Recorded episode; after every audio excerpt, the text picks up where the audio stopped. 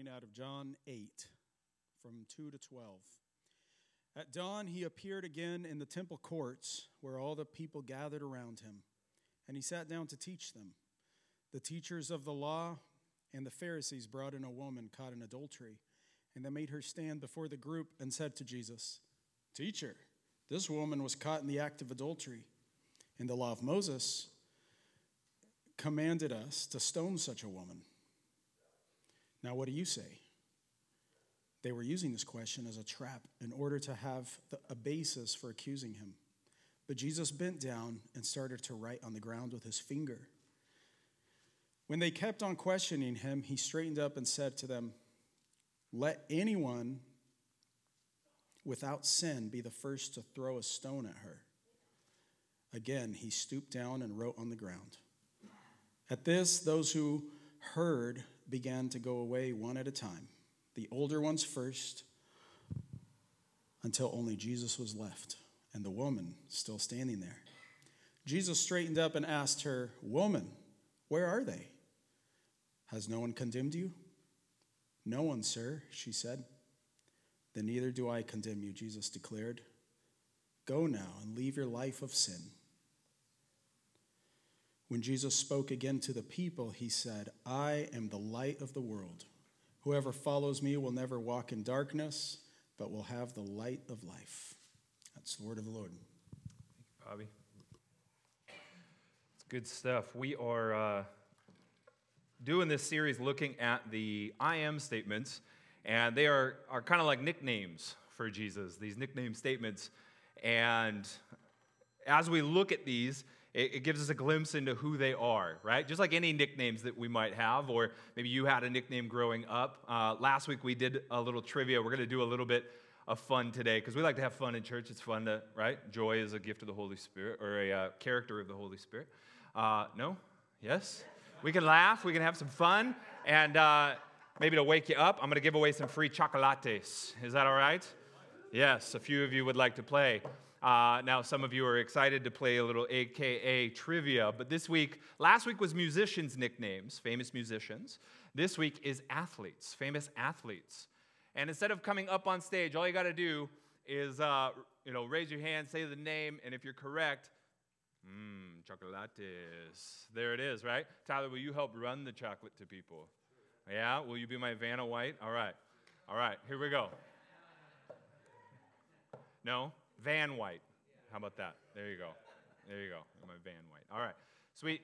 All right, here's your first one. Based on the nickname, who is this? The Hammer. Who is the Hammer? Colby, I saw your hand. Who's the Hammer? You forgot. Your hand went up so fast. DJ, who's the Hammer? Greg the Hammer. Nope, it is not Greg the Hammer. Blank the Hammer. It is not Muhammad Ali. Who's the hammer? The deaf wrestler. No. Wrestling's not a sport. He's not an athlete. Would not be in athlete trivia. It is a baseball player. Brandon. Frank Thomas. No, he was the big hurt. Next question. He holds held the record for most home runs in a single se- or not in a single season in a career who had the most home runs until a cheater named Barry Bonds took over? Hank Aaron. There it is. Let's give it to Brandon. A for effort. It was Hank Aaron the Hammer. Okay, so last week apparently was so easy. I went really hard. All right, that was the hammer. The next one. Here we go. The kid. Well, you don't yell it. All right, so somebody helped somebody. Somebody raise a hand. Vanessa. Ken Griffey Junior, there it is. Well, senior would not be the kid, right? Senior would not be the kid. Yeah, Griffey Jr., for those of you that are Mariners fans. All right, three more. Here we go. The Black Mamba. Peter. Kobe Bryant, the late great Kobe. Kobe Bryant was the Black Mamba. All right, two more. Two more chocolates. 45% cocoa. All right, this one had a lot of nicknames the Louisville Lip, the Hands of Stone, the Champ, and the Greatest. Dan. Muhammad Ali, there it is. He had a lot of nicknames way in the back there. Raise your hand, Dan. I don't think he saw you. Raise your hand, Dan. He, he's got your prize for you. There you go. All right. Last one. A lot of nicknames on this. If you've seen The Sandlot, you'll know it. The King of Swing, the Colossus of Clout, the Sultan of SWAT, the Great Bambino. Michelle. Baby Ruth. Yes, there it is. Babe Ruth. There it is. A lot of nicknames for those guys. What, what's the deal? They didn't have one, they had a lot. It's kind of fun to do these little trivia moments. It gets our mind thinking about nicknames. And, and as we look at these I am statements, it gives us a glimpse into who Jesus was and who Jesus is. And as we look at who Jesus is, it gives us a, also a perspective into who we are and how we follow him. And so we look at all of these I am statements over the summer. We're going to see who we are and how we follow this Jesus. And today we're looking at this statement I am the light of the world. And so in John 8, verse 12, we saw Jesus say this. It says, When Jesus spoke again to the people, he said, I am the light of the world. Whoever follows me will, not, will never walk in darkness, but will have the light of life. I am the light of the world. Now, when we read this statement, it's important sometimes to zoom out. Let's get a bigger picture. And John is writing to a people and he's trying to convey this message Jesus is the light of the world. And through chapter 7, 8, and 9, he conveys this message. So if you zoom out from one verse in chapter 8, zoom out to chapter 7, 8, 9. You can read it later this week. We're not going to read it in its entirety. You're welcome, Bobby.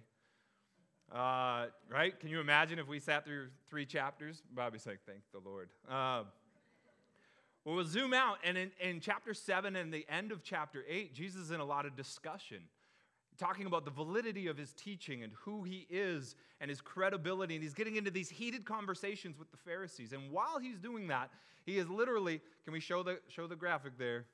There it is. There's chapter 7 through 9. That verse comes up there. And then in chapter 7 and 8, we see these passages. This is going to be like a timeline for us to see where these moments are happening.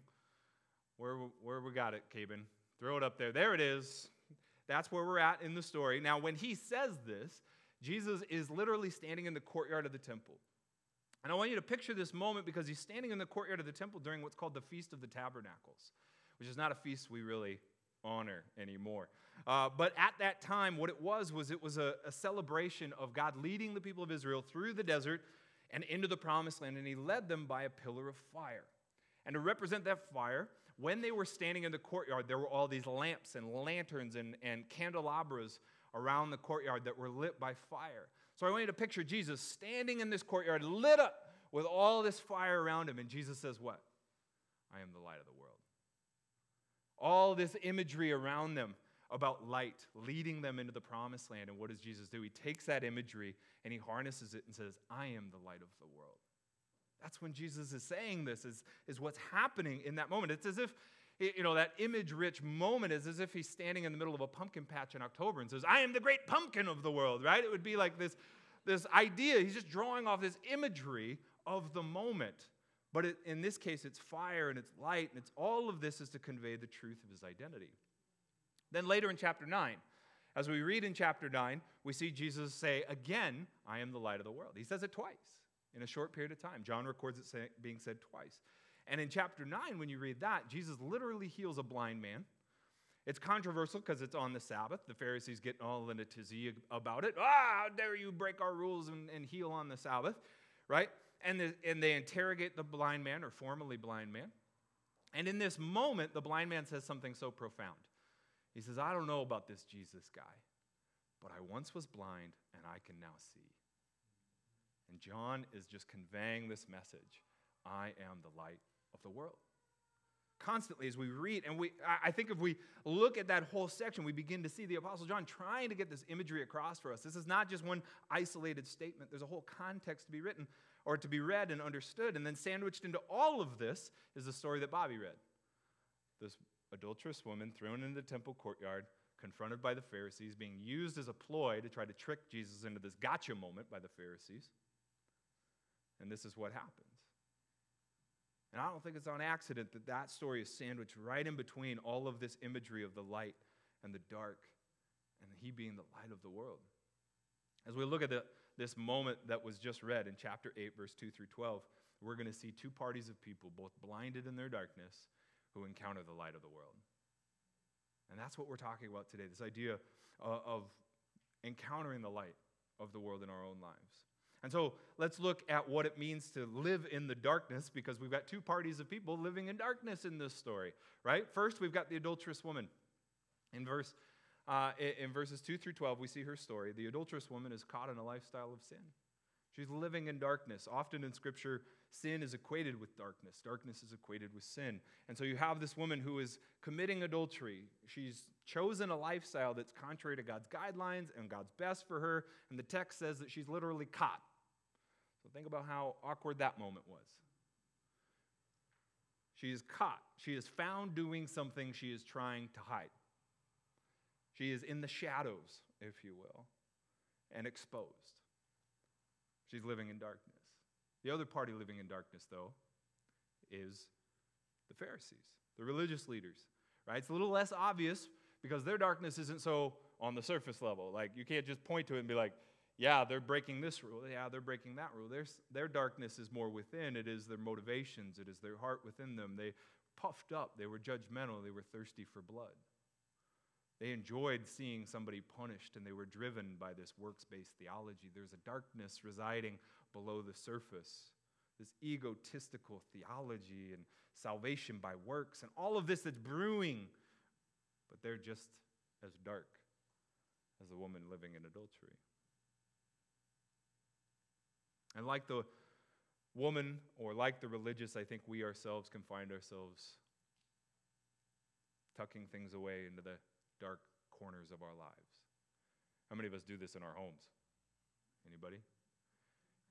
You have a shed like that? You have a closet under your bed? You ever move your couch? Oh man. I got three kids, so I move our couch. I'm like, whoa, look at all the treasures, right? Socks and yogurts and all this stuff. It's just, yeah, yogurts. That's fun. Nerf darts, dust, right?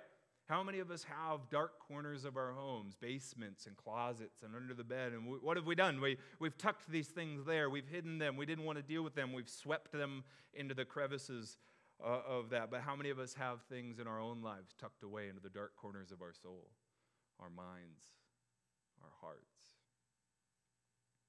How many of us have covered it up in darkness, in secrecy?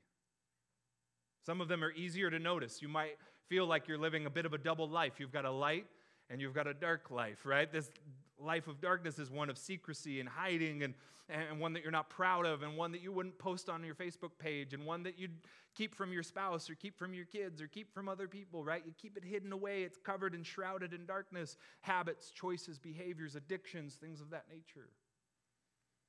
And some are a little more subtle below the surface. There's motivations, there's feelings, there's bias, there's prejudice. There's things that are just as dark residing in our hearts. And we've kept that hidden away. We wouldn't say that in front of a lot of people. But our heart has become a lot like that shed, just cluttered with all of these things. And, and, and we see it in the religious people, we see it in the woman, and we see it in ourselves. And living in darkness will affect our vision. Living in darkness affects our vision. Think about it. When have you ever painted a wall in dark lighting? Anybody ever painted a wall in dark light? Right? You're rolling, you're painting, you're doing your thing, and then all of a sudden, like you turn the lights on. I got one right here. Right? So I said Jesus is the light of the world. Get ready.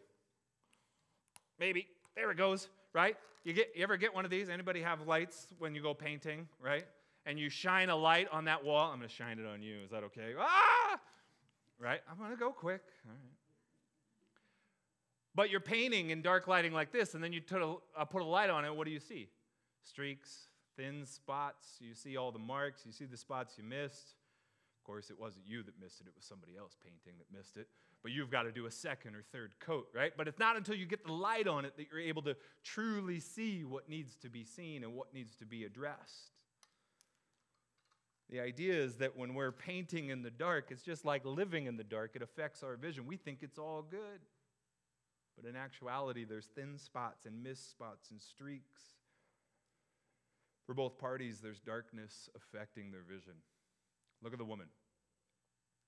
Think about the woman being blinded by her darkness. not having, you know, she, she's, she's living in these habitual choices. She's got a lifestyle of these choices. She is known as a woman in adultery, not just because of one behavior. She's got this characterization, and we don't know why. Maybe she doesn't think it's wrong. Maybe she's apathetic. Maybe she's rebellious. We don't know, and it's wrong for us to speculate on that. But what we do see is a woman that, when confronted with it, drops to her knees. When confronted with it, you see her just covered not just in darkness, but in what? Shame, remorse. When the light begins to expose it, when, we get, when we're caught in our sin, we're caught in our darkness, you see her just drop to her knees and, and, and she takes this posture of feeling worthless, hopeless, helpless. Her sin has caused her to not just see maybe an apathy or an indifference towards her behavior, but it caused her to look at herself as worthless. She has dropped to her knees, and even though all of her accusers have scattered, she's still in this posture of shame. Darkness affects our vision, even of ourselves. The religious crowd is blinded. Wouldn't you agree? Think of the religious crowd that's in that space and pointing fingers. They are blinded by their self righteousness. They think they are so good, they can't see how they're wrong. Oh, we've got this all figured out. I'm so right. You ever been so right you're actually wrong? They've lost all curiosity. They've lost all questions. They've lost all possibility that maybe we might be wrong on this. We worship a God of love and grace, but we aren't going to be people of love and grace. They are blinded by their ego, they're blinded by their pride, they're blinded by their hatred. You know where you see that they are truly blinded? They don't view the woman as a human. She's an object. She's a pawn in their scheme. They are blinded to the fact that the God that they worship would love somebody like that. That's how blind they are. They can't see humanity sitting right in front of them. She's an object, she's dehumanized. And we become blinded too. We become blinded to how we're living is wrong, right?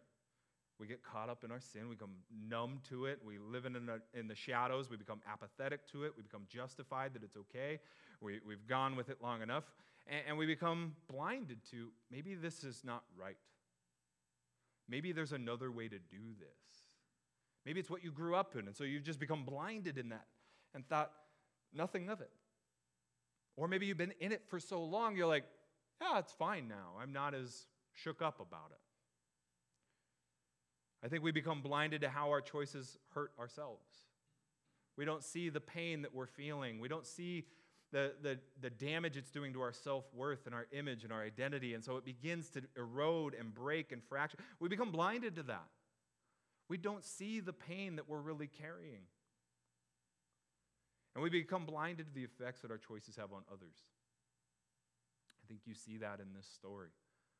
Blinded to how it's wrong, blinded to the effect it has on ourselves, and blinded to the effect it has on other people. Uh, I think we get caught up in the idea that, well, it's my sin. It's my problem. It's not theirs.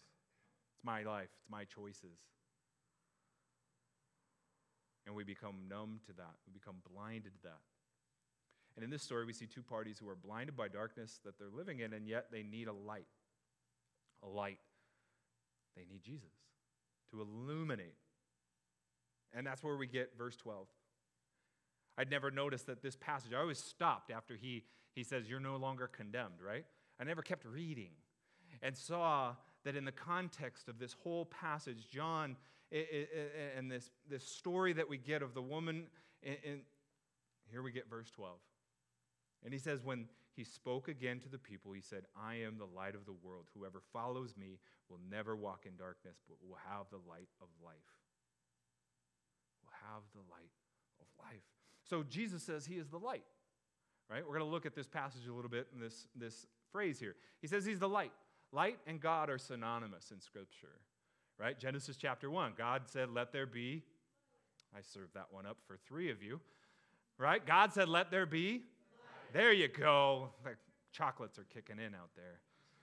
Share it with your neighbor. God said, yeah. John's like, yeah, let's crack that open.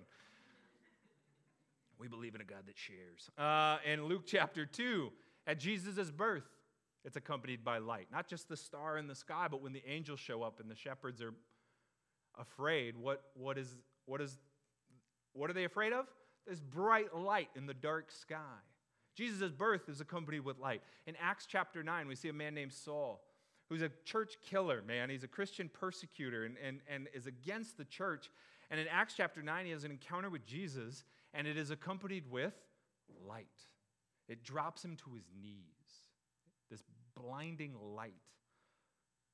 And he goes from church killer to church pioneer. He goes from Saul to Paul. So God and light go hand in hand. When you read about light and, and, you read about God, these things go together. And so Jesus says he is the light. And so by saying that, Jesus is also not just light, he is God. He is God. And he is the light of what? The world. Let's not forget that. I'm not going to spend a ton of time breaking that out for you, but he's the light of the world, the whole world. Not just my world, not just your world, it's the world, right? All people, male and female. All people, black, white, Hispanic, Asian. All people, rich, poor, saints and sinners, religious and rejects. Jesus is the light of the whole world. And I think it's important for us to remember that, not just say, He's my light, He's your light, He's the light for the world. He's the light for everyone. This is a message that is meant for everyone. And this story shows us that. There was no one too broken for the light. There was no one who is, who is too low, too inferior, or too high above. We all need the light. And he says this after he says, I am the light of the world. Whoever follows me will never walk in darkness, but will have the light of life. Whoever follows me will never walk in darkness, but have the light of life. And I think we can, we need to, we need to kind of focus in on that last statement because we can look at this through an eternal perspective and an everyday perspective. Right? And I'll explain that. Eternal and everyday. Eternal is that we can read that whoever follows me will never walk in darkness but have the light of life. You can read that with an eternal perspective. If you follow Jesus, he is the path towards eternal life. He says, by believing in Jesus, that's how we get eternity. That's how we're forgiven of our sin. That's how we spend our eternity in heaven. You won't spend eternity in darkness, you'll walk in the light of life. And Jesus is, is obviously going to have an eternal connotation when he says this because he thinks eternally. He doesn't just think in the everyday, but he thinks eternally. And this is a message that he wants shared, right? This is mission critical for Jesus. Think eternal. Think beyond today, everybody, right? Like he wants us to think eternally. And so I think of when Jesus says this, it is like a billboard on a dark street, right? You ever go on a road trip and see a billboard and you're like, yes, that's what I need. I need golden arches in my life, right? No? You're driving and you see a billboard, rest area, yes, hallelujah, right? And you go off, or you see food is coming, or whatever is coming, Starbucks is coming. You see a billboard and you're like, I need that in my life. Well, Jesus is saying eternally, like, Let's shine this message out for all to see. They're living in darkness, they're going on this path. Hello, hello, hello, shine a light here on this. That if we believe in Him, we would find eternal life. But He also cares about the everyday. I love Jesus because He cares about the eternal, but He also lives in the moment and He cares about the everyday. And I think this applies to us today. And you might be sitting here today feeling like you're at a crossroads, feeling like you're in a moment of decision you're wondering how to live out your faith. What does it mean to follow Jesus? You got tough choices or need to make a change. And we look to a lot of sources for a lot of insight to be our compass, don't we? And Jesus is saying, Let me be your compass. Let me be the one to illuminate the path for what's the next step for you in the everyday sort of thing. Look at the, look at the woman and look at the religious crowd and how he illuminates a path for everyday life for them. Start with the, start with the religious. Jesus challenged the religious to throw stones if they were without sin. How is that illuminating a path? hey, if you, if you are perfect, you get to throw a stone. what is he doing in that moment? He's revealing something, he's shining a light in their dark hearts. He's revealing their own sinfulness, he's revealing their need for forgiveness, and he's revealing a path that says, Show grace to this woman in this moment. Show a little mercy in this moment. That's everyday life. That in a moment, Jesus could say, Show some grace, show some love, walk in the path of the God that you worship. See, that's, that's how he reveals and illuminates a step. And they take that step. Think about the, the woman when he tells her to go and sin no more. He's illuminating a path for her. He's revealing that she's lived in sin. Yes, he's not denying that. He's not brushing it off and saying it's no big deal. He's not justifying and saying keep doing it. What does he do? He says, go and sin no more. So he's actually revealing a path to say, come follow me, follow my truth. There's a new path for you. And what is he doing? He's illuminating, go and sin no more. And think about this woman. Think about her. She's been caught in this, she's been living in this. Much like our own selves, think about how many times we've tried to do the right thing and didn't. And Jesus is giving her a bit of hope right here. A little bit of hope to say, I know you didn't think it was possible, but tomorrow could be different for you, woman. Tomorrow you could go and sin no more. Tomorrow you could do it differently. And I think even in just saying that, it's you can walk in holiness. You can walk in righteousness. You can live different now. Jesus lights up a path for her to follow. Doesn't say continue to wander in darkness. He says, go and sin no more. Go walk this illuminated path that I have for you. See that idea of a path being lit up recently. I was at the drive in. How many of you love going to the drive in? A few of you. Only a few of you, right? Okay, well, I love the drive in. It's like camping with movies, it's, it's a lot of fun. I enjoy the drive in. Get to go with my kids, and, and, uh, and, and we went recently and saw a couple movies, and we stayed the whole time. We made it. Yeah, good for us. And as we were watching the movie, obviously it doesn't start till like 10:30, so maybe that's why some of us bail on going to the movies. It didn't start the first movie till almost 10:30, and, and, it's pitch black by the time they start and, and, you're watching these. And then all of a sudden, out of nowhere, someone with their flashlight comes out, right? Or they turn their phone on and they're just like, Hello, is this my car? No, you don't drive a Toyota. Get out of here, right? And they're like looking and doing this and, and going. And, and it reminded me of this, what Jesus is saying. He's lighting up a path for us to follow. Well, they're walking around in between cars looking for what? A path. They didn't want to trip on the rocks or the bumps or the grass or you know those little dividers. They didn't want to trip on a car or somebody's stuff or whatever. So they take out their phone and they blind you with it and they're looking through the light to find the path to follow. I didn't see one person doing this.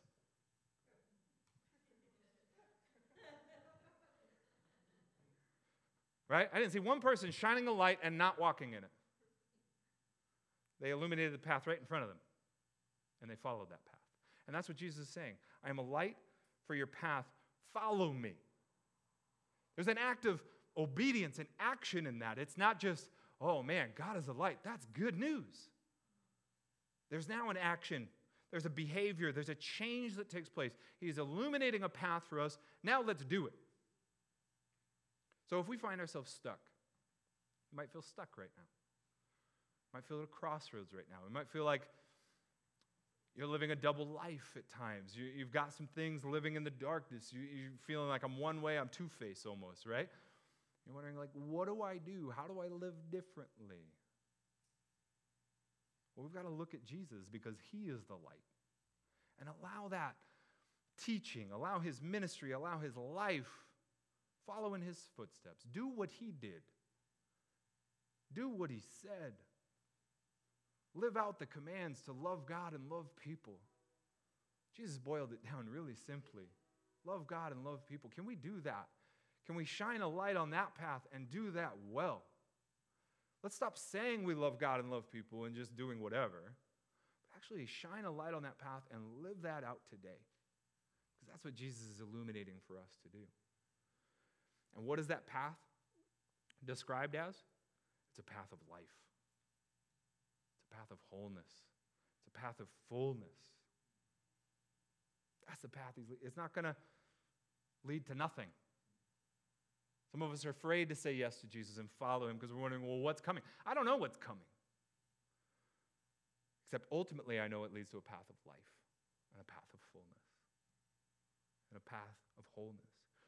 What I love about the light, as, as you read in John and the other Gospels, and you read about, John really loved light. I don't know, he must have just like stared at the sun a lot. But you, when you read John's Gospel and you read his letters and you read Revelation, there's so much about light, light, light. And what you begin to realize in, in reading John's writings and, and reading about Jesus that the light is not just something we worship. The light is not just something we follow. The light is not something we just tweet on Facebook and, and Twitter and all of this and say, wow, that makes me feel good. The light is something that transforms us, it re identifies us. Look at this passage out of John chapter 12, verse 36. This is Jesus saying this. He says, Put your trust in the light while you have it, so that you will become sons of light. You see the re identification that takes place? Follow the light, and you become what? Sons of light, daughters of light, children of light. That's who we are. That's how we become defined. You see this connotation of family, belonging, connection. You see, the light is so much more than just, and I think sometimes with, with spiritual stuff and, and, and, and you know, people religion and spiritual quests and they'll look for answers and the idea of light, we think of uh, cognitive enlightenment. Oh, if I just have all the answers, if I have all my questions answered and all of this information in my head. But there's so much more than that. There is a redefining that takes place. I'm following the light, but it's redefining who I am. That my identity is not in the things of this world. It is I am a son, I am a daughter, I'm a child of the light. And Jesus again reiterates this in Matthew 5, verse 14. I'm sure if you've been in church a while, you were waiting for me to read this one. Matthew 5, in the Sermon on the Mount, Jesus says, You are the light of the world. It's interesting that Jesus said He's the light of the world. And then what does He say? You are the light of the world. Let your light shine before men, that they may see your good deeds and praise your Father in heaven. You are the light of the world. This is who we are. This is how we are defined. This is our identity. This is not just who Jesus is, but like I said earlier, this is how we figure out who we are. And you see that in this story. Jesus challenges the woman to go and sin no more. Think of the not only the re identification of her now being a child of God, right? But this is more than just a personal morality or a personal holiness. There is now a missional aspect to her life because when people look at her, they see change. Hey, that's the gal that used to be, fill in the adjective. Hey, I remember her. She used to, but now she's, wait a second, what changed? And what is she going to say? Jesus. Jesus was the catalyst for that change. But see, people would see in her a change, a difference that Jesus made. She is the light of the world. Jesus challenged the religious to show compassion so that they would engage with the mission of God to show compassion to this world to show grace, so that people would look at them and say, Man, I remember these guys. They used to be really good at following the rules and keeping score. But look at the grace, look at the mercy, look at the transformation. What's the difference, guys? Jesus is the difference. They follow the light, we become the light. We identify with the light. It's who Jesus is, and it's who he's made us to be. And I want to close with, with just this encouragement that I think this is for all of us. Whether you've been following Jesus for a long time or you haven't said yes to Jesus, I think this idea, this, this is important for all of us because even if you've been coming to church for years and you've been following Jesus for years, it is easy to get comfortable in the dark. It is easy to get comfortable living in the dark and not wanting to change and not wanting to expose those areas, right? Just like the sheds and closets of our life, we do that spiritually speaking. And it's easy for us to, to get comfortable and to sometimes think that we can see, but we've actually become blind. So there may be some today where it's like, wow, I need to say yes to Jesus for the first time. I pray that He illuminates my life. And there's others of us that we've been following Jesus for a while, But maybe we've become blind, like the Pharisees. And we've become, and it is, we've become like Mr. Magoo Christians. Remember the cartoon, Mr. Magoo? Right? Some of you remember this. It's old man with terrible vision, just kind of bumbling through life, and he'd bump into things, right? And he caused what? Destruction everywhere. Just banging into things and bumping into things. I don't know if it was intended or not, but the reality was he thought he could see, but he couldn't. And there were consequences. And I wonder how many Christians over time have become like Mr. Magoo, where we've just, we think we can see, we think we have the answers. And we aren't allowing the light of Jesus to illuminate all aspects of our life. So, my prayer right now is that God would open the, our eyes. Open our eyes to the light of Jesus, and it would shine through all aspects of our life so that it could shine into our world. Let's pray. Let's pray.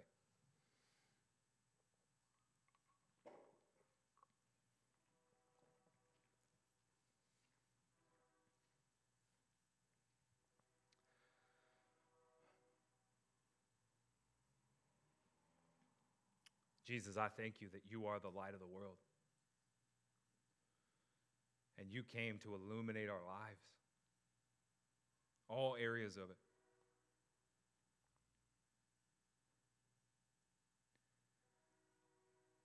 Church, I want to give anybody a chance to respond right now if you want to say yes to Jesus for the first time or the first time in a long time. To saying yes to the light. Not my light, not somebody else's light, but He is the light of the world. To bring forgiveness and restoration, healing, hope, and a new path. Church, if you want to say yes to following Jesus today for the first time, would you just raise your hand? I want to pray for you.